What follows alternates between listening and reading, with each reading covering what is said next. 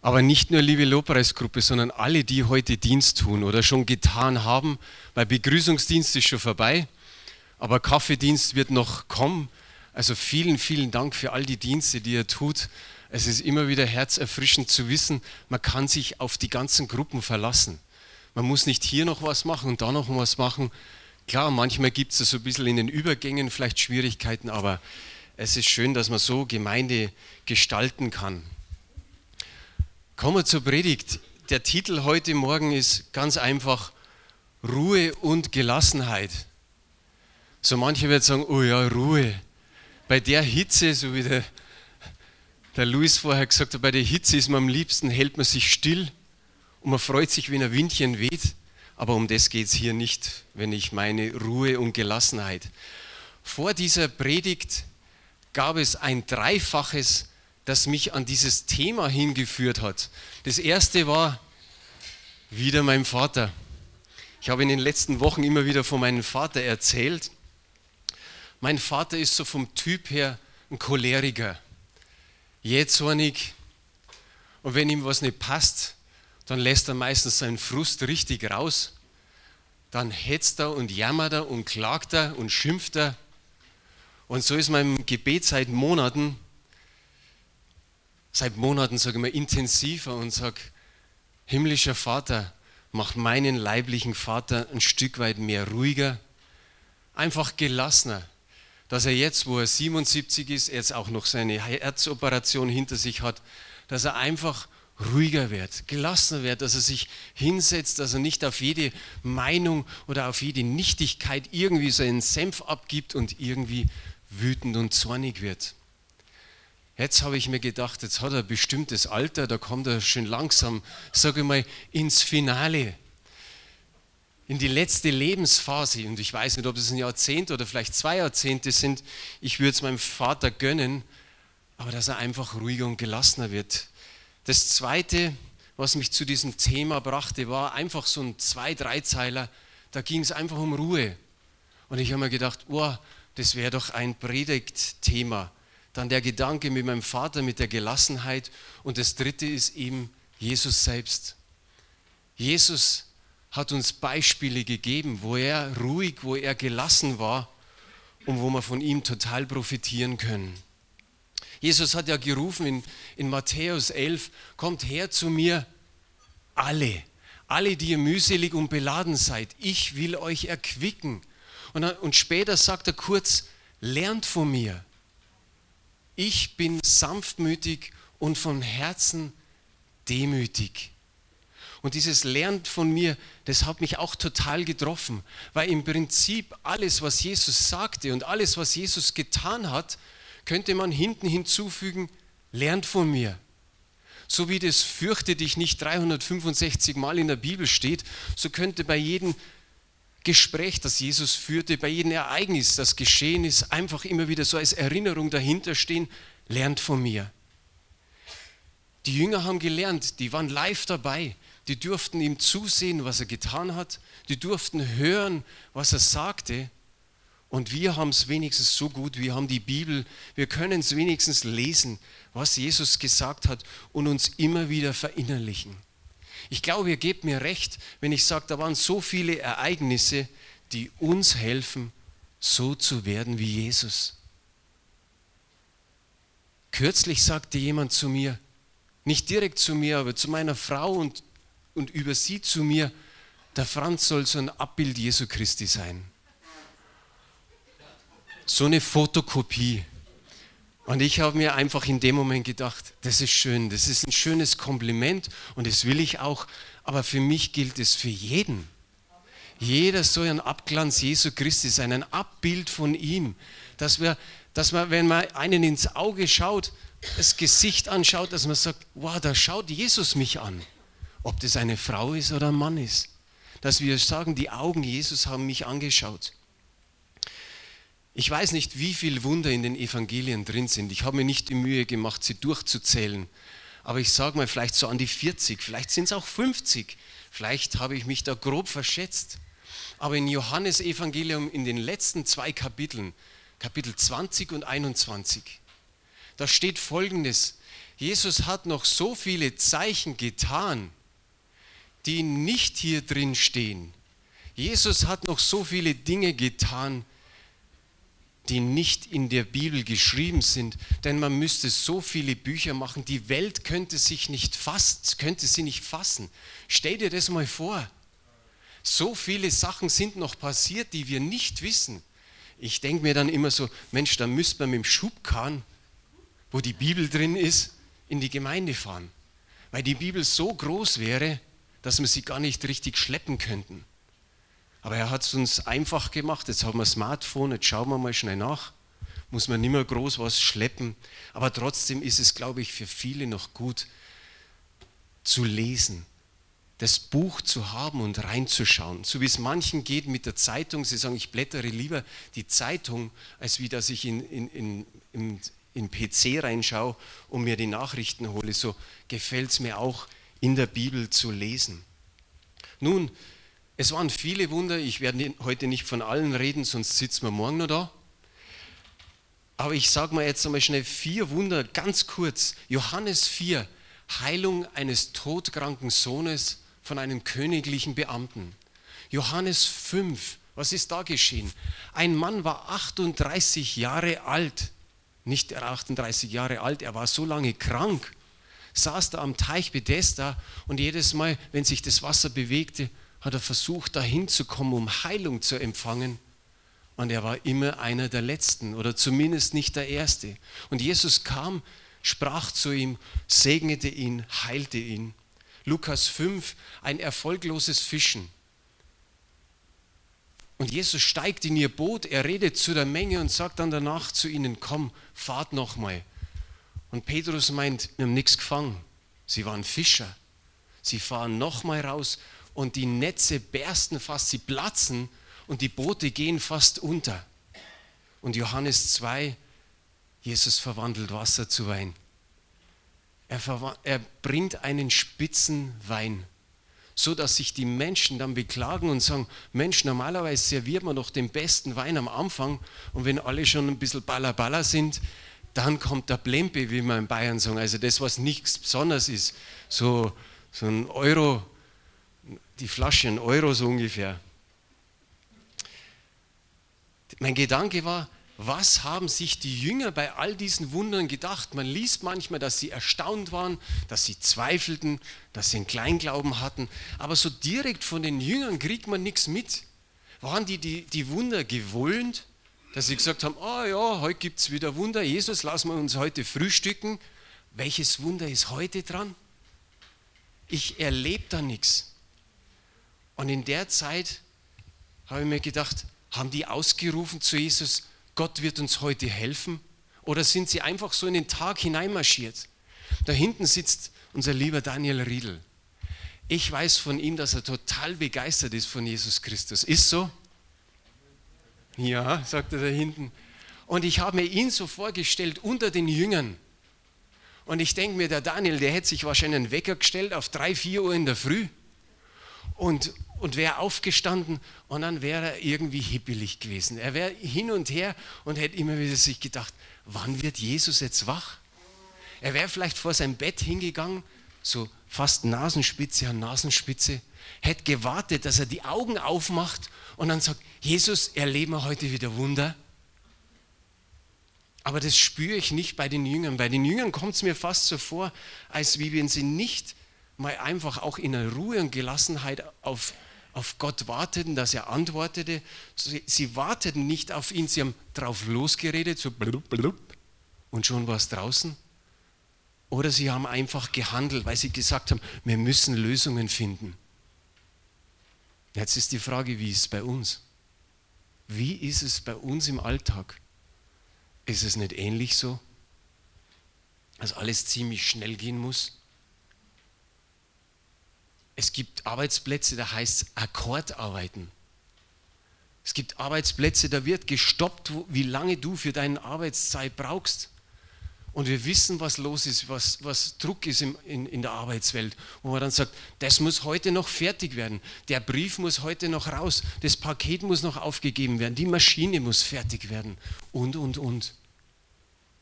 Und irgendwie wissen wir, die Zeit ist kostbar. Und dann schauen wir auf, auf unser Leben und denken, das muss alles noch möglichst schnell erledigt werden. Wir haben nicht mehr Zeit. Und was sagt Jesus? Lernt von mir. Und was soll man von ihm lernen? Aus all den Situationen, wie ist er mit dieser Situation umgegangen? Aus all den Menschen, denen er begegnet ist, wie ist er mit den Menschen umgegangen? Da waren komplizierte und unkomplizierte Menschen. Da waren Sünder und da waren andere da, wo er sagt, okay, das, das waren die Überfrommen. Aber wie ist Jesus mit, mit Situationen und mit Menschen umgegangen, da wo es so spitz auf Knopf stand und irgendwie was, ja, würden wir sagen, jetzt muss was getan werden. Ich habe einige Beispiele heute Morgen. In all den vier Evangelien steht drin von der Speisung der 5000. Und wir kennen alle die Geschichte. Was haben die Jünger gemacht? Sie haben sich aufgeregt. Sie regten sich auf, weil es ist ja schließlich schon Abend. Es wird immer später, es wird immer später. Jesus, schick sie heute heim. Die haben Hunger, die sind müde. Lass sie doch jetzt endlich gehen. Nicht nur 5000, sondern wahrscheinlich Tausende noch von Frauen und von Kindern mit dazu. Und ist es dumm? Ist es blöd, was die, was die Apostel gemacht haben, die Jünger? Zum einen ja, zum anderen nein. Ich, ich nenne es einfach menschliche Besorgnis. Die haben einfach handeln wollen und haben gesagt, komm, die sollen jetzt heimgehen, sonst wird es dunkel. Und sie sind so erzogen worden und wahrscheinlich auch wir. Im gewissen Sinne funktionieren wir so in etwa. Da muss was getan werden. Das eine geht und das andere geht nicht. Und was macht Jesus in der ganzen Sache? Es steht nicht so drin. Aber ich glaube, weil wir es ja auch an anderen Stellen lesen, wie er mit dem Vater verbunden war. Im Geiste war er mit dem Vater verbunden und er hat im Geiste Gott dem Vater das Problem gegeben. So wie das Petrus es später in seinem Brief berichtet, er sagt, werft alle Sorgen auf ihn. Er hat in dem Moment diese Sorge, dieses Problem auf Gott den Vater gegeben und wartete, was passieren wird. Ein zweites, Dankbarkeit. Er wusste, was es bringt, dankbar zu sein. Und er hat dieses bisschen, was sie hatten, genommen, hat zum Vater im Himmel geblickt, hatte dieses Vertrauen und sagte, das ist, was wir haben. Ich danke dir dafür.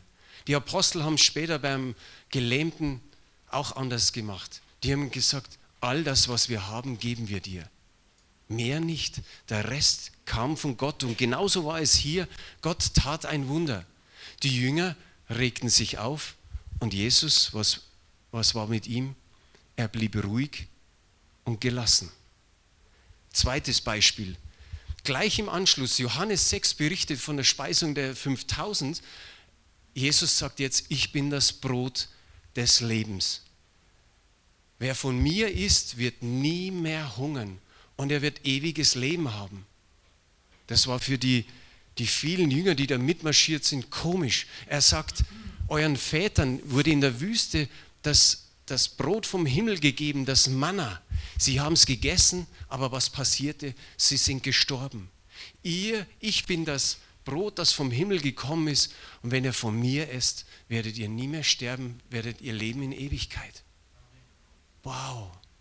Aber das war hart für die. Es heißt, die Rede war hart und was geschah in Johannes 6, Vers 66, das schauen wir uns hier kurz an. Von da an wandten sich viele seiner Jünger ab und gingen hinfort nicht mehr mit ihm.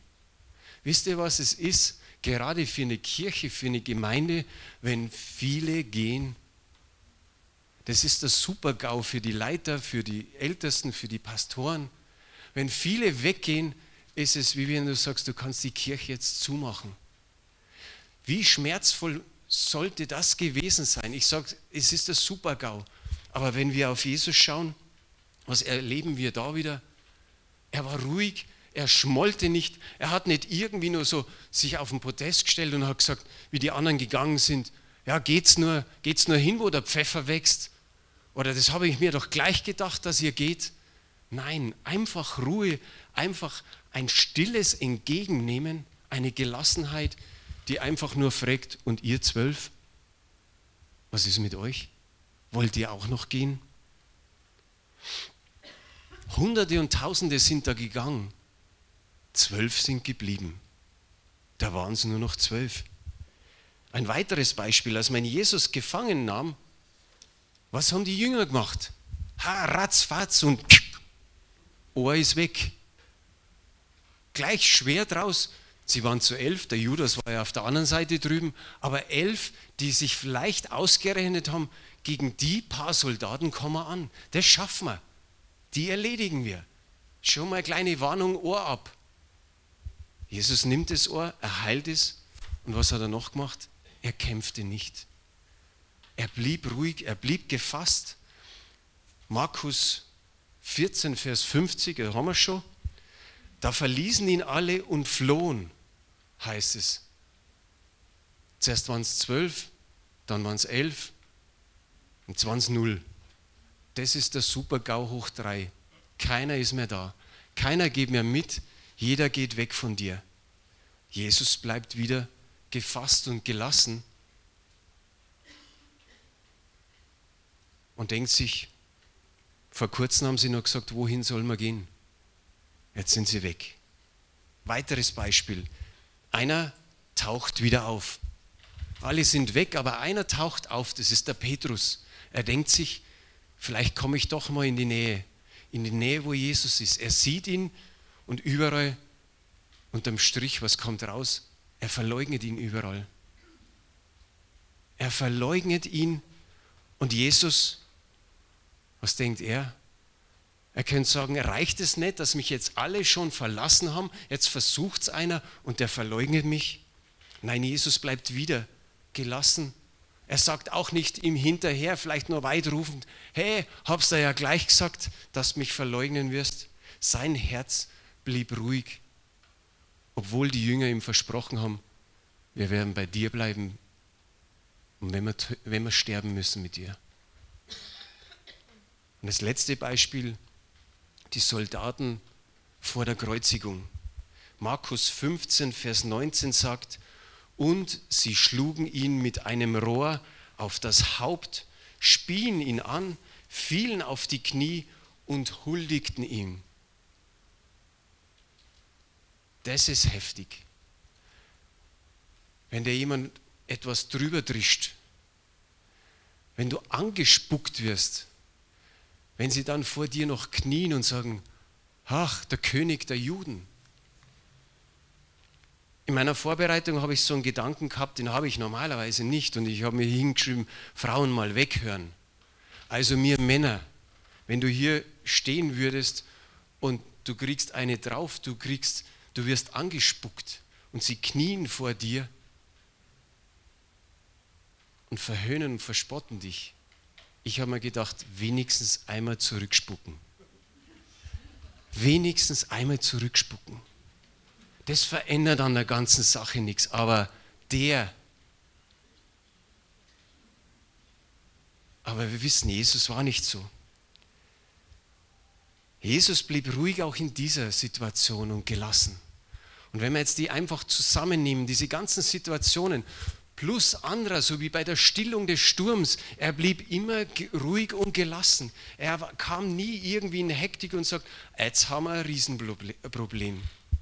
Da war kein Aufregen, da war kein Geschrei, da war kein Aufgeben, keine Wut, kein Zorn, kein Zurückspucken, wie ich gerade gesagt habe. 1. Petrus 2, Vers 23, Hoffnung für alle Übersetzungen. Beschimpfungen ertrug er ohne Widerspruch. Gegen Misshandlungen wehrte er sich nicht. Lieber vertraute er sein Leben Gott an, der ein gerechter Richter ist. Also nichts mit Zurückspucken und so. Das ist für mich höchste Lernstufe. Höchste Lernstufe, so zu sein wie Jesus. Ich sage mal, David war so ein ähnlicher. Ich sage, der war so eine Vorschattung für Jesus der hat ein starkes Leben geführt, aber mit Sünde. Und Jesus war sündlos. Im Psalm 62, Vers 2 heißt es, und das finde das passt ebenso gut, nur auf Gott vertraut still meine Seele, von ihm kommt meine Hilfe. David drückt hier mehr oder weniger aus, was Jesus uns lernen will. Da, wo Jesus sagt, lernt von mir. Und was sollen wir lernen? Erstens, der Glaube an Gott, den Vater, inmitten aller Not, in aller Verfolgung, in aller Anfechtung, in aller Ausweglosigkeit. Der ist wichtig. Und das Zweite, das Harren auf ihn in Ruhe, in Gelassenheit, in Erwartung, dass er, aber nur er, das Heil ist, der Schutz, die Erlösung und die Errettung und die Lösung von ihm kommt alles von ihm zu erwarten.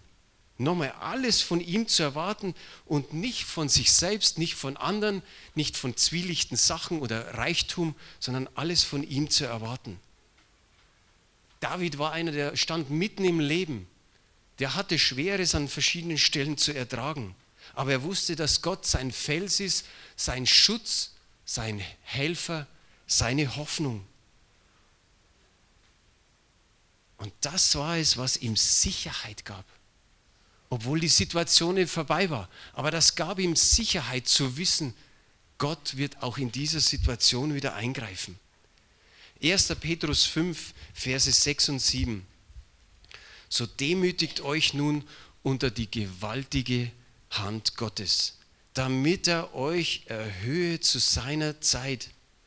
All eure Sorgen werft auf ihn, denn er sorgt für euch. Wenn wir uns da so begrüßt haben, da kam ein Mann auf mich zu, ich begrüße ihn und sage, und alles im Griff. Und dann hat er gesagt, wie, so, wie soll das gehen? Da sage ich, gute Antwort. Wir sollen nicht alles im Griff haben. Wenn wir alles im Griff haben, sind wir hochmütig, sind wir stolz. Dann demütigen wir uns nicht unter die mächtige Hand Gottes, sondern dann sagen wir, wir schaffen es ja alleine. Aber wenn wir uns demütigen oder wenn wir die, die Sorgen auf ihn werfen, in dem Moment demütigen wir uns und sagen, Herr, ich brauche deine Hilfe. Wir lassen los, besonders vom Stolz, dass ich es kann. Prediger 10, Vers 4, das ist, glaube ich, so, ich, ich habe keinen anderen nicht gefunden, wo, wo irgendwas über Gelassenheit oder ge, einfach das Wort gelassen mit drin ist. Aber ich finde es gut. Das ist Neues Leben Übersetzung. Bleib gelassen, so kannst du schwere Fehler verhindern. Ist das nicht gut? Ich finde es gut. Bleib gelassen, so kannst du schwere Fehler verhindern. Schaut nochmal auf die Jünger bei der Speisung der 5000. Ja, die hätten doch das Wunder verhindert, oder? Die haben doch gesagt, lass heimgehen. Die sollen daheim essen, die sollen daheim schlafen, lass gehen. Und überleg mal, wären wir nicht ähnlich so gewesen in dem Moment? Und er hat gesagt, komm, jetzt ist schon sechs, ganzen Tag sind wir auf die Füße. Lass gehen. Nein. Und die Frage ist, was könnte alles an Wundern geschehen, wenn wir vielleicht mehr gelassen bleiben? Ich kann mir vorstellen, dass mehr passieren könnte. Es ist schwer, einfach zu, zu warten, zu, zu abzuwarten. Wir haben das mal nach einer Zeit mit Ani Kleinen ein Stück weit praktiziert und das, was ich euch vorher angesagt habe, da wird es vielleicht Ähnliches geben in der Zeit, wo die da sind. Ihr kennt alle das Gebet, wir kommen jetzt zum Ende. Gott gebe mir die Gelassenheit, Dinge hinzunehmen, die ich nicht ändern kann. Ihr kennt das alle, ja? Und es geht noch weiter, gell? da kommt dann, dann und gebe mir Mut. Aber bleiben wir mal bei der Gelassenheit. Gott gebe mir die Gelassenheit, Dinge hinzunehmen, die ich nicht ändern kann. Und vielleicht einmal manchmal Dinge hinzunehmen, die ich ändern könnte. Sondern einfach mal diese Gelassenheit zu haben und zu warten, was wird Gott geben. Diese, dieses ganze Gott zu bringen und in dieser Ruhe und Gelassenheit einfach mal ein Stück weit zu verharren, so wie es der, der David hier gesagt hat, weil Gott unsere Hilfe ist, weil er ja tun möchte, aber meistens sind wir schon vor ihm dran.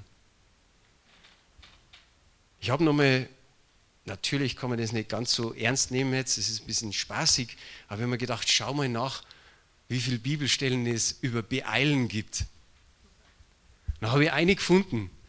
Josua, der hat gesagt, die Sonne beeilte sich Jetzt ein paar. Die Sonne beeilte sich nicht unterzugehen. Das ist das Einzige, was über Beeilen drin steht. Nicht einmal die Sonne hat sich beeilt an dem Tag. Kommen wir zum Schluss. Ich glaube, was auch ganz wichtig ist, ist einfach immer wieder das Gebet. In die Stille, in die Ruhe zu gehen und einfach beten. Herr, was ist dran? Schenk mir die Möglichkeit, ruhig und gelassen zu bleiben, damit ich sehe, was du tun möchtest. Ich schließe mit, mit 1. Timotheus 2, die ersten zwei Verse. Da steht, so ermahne ich nun, dass man vor allen Dingen tue Bitte, Gebet, Fürbitte und Danksagung für alle Menschen, für Könige und für alle Obrigkeit, damit wir ein ruhiges und stilles Leben führen können in Frömmigkeit und Ehrbarkeit. Beten, damit wir ein stilles, ruhiges Leben führen können. Wer braucht Gelassenheit von uns? Gibt es da ein paar? Also, ich finde, ich bin ein ruhiger, gelassener Mensch, aber ich, ich, da ist noch nicht die Vollendung da an manchen Stellen. So, lasst uns aufstehen, schließen wir eben so, wie hier das Gebet uns angeboten ist, dass wir das tun sollen. Vater, und ich danke dir einfach. Ich danke dir, dass du Jesus gesandt hast, als den, ja, der, der ans Kreuz gegangen ist, für unsere Schuld, der, der unsere Schuld auf sich genommen hat, damit wir einen freien Weg zu dir haben, Herr. Vielen, vielen Dank, Herr. Und Jesus, danke, dass du uns immer wieder Vorbild bist. Ja, wir wollen ein Abbild von dir sein. Wir wollen, dass wir immer wieder auf den Vater schauen, so wie du das getan hast. Ob wir es lesen oder ob es wir nur so vernehmen, dass du immer wieder den Vater gesucht hast. Danke, Herr, dass das auch unser, unser Vorrecht ist, dich zuerst zu suchen und dann unser Reden und dann unser Tun. Danke, Herr, dass wir da einfach noch ein Stück weit flehen dürfen um Gelassenheit und Ruhe, so wie du das uns gezeigt hast in diesen paar einfachen Beispielen. Danke, dass dein, dein Reich nicht schwer ist, dass, dass es nicht schwer ist, einander zu lieben, dass es nicht schwer ist, dein Wort zu, ver zu verstehen, Herr. Und dass es du uns mit einfachen Beispielen einfach schmackhaft machen willst. Dass wir ruhig und gelassen bleiben in jeder Situation, auch da, wo wir meinen, jetzt gibt es keinen Ausweg mehr und wir vielleicht irgendwie verrückt fuchteln und, und, und rumtun. Herr, vergib uns da, wo wir zu schnell waren, da, wo wir vielleicht auch Wunder verhindert haben, weil wir schon eine Lösung gehabt haben und die gar nicht die richtige war. Danke, Herr, dass, dass du uns kennst und uns liebst und auch da immer wieder vergibst, Herr, wenn wir sagen, Herr, wir tun Buße darüber, dass wir, dass wir in manchen Dingen einfach zu schnell sind. Unsere Zunge zu schnell ist, unser, unsere Bewegung, unser Tun zu schnell ist. Herr, schenk uns dein Tempo in jeder Lage, in Jesu Namen. Amen.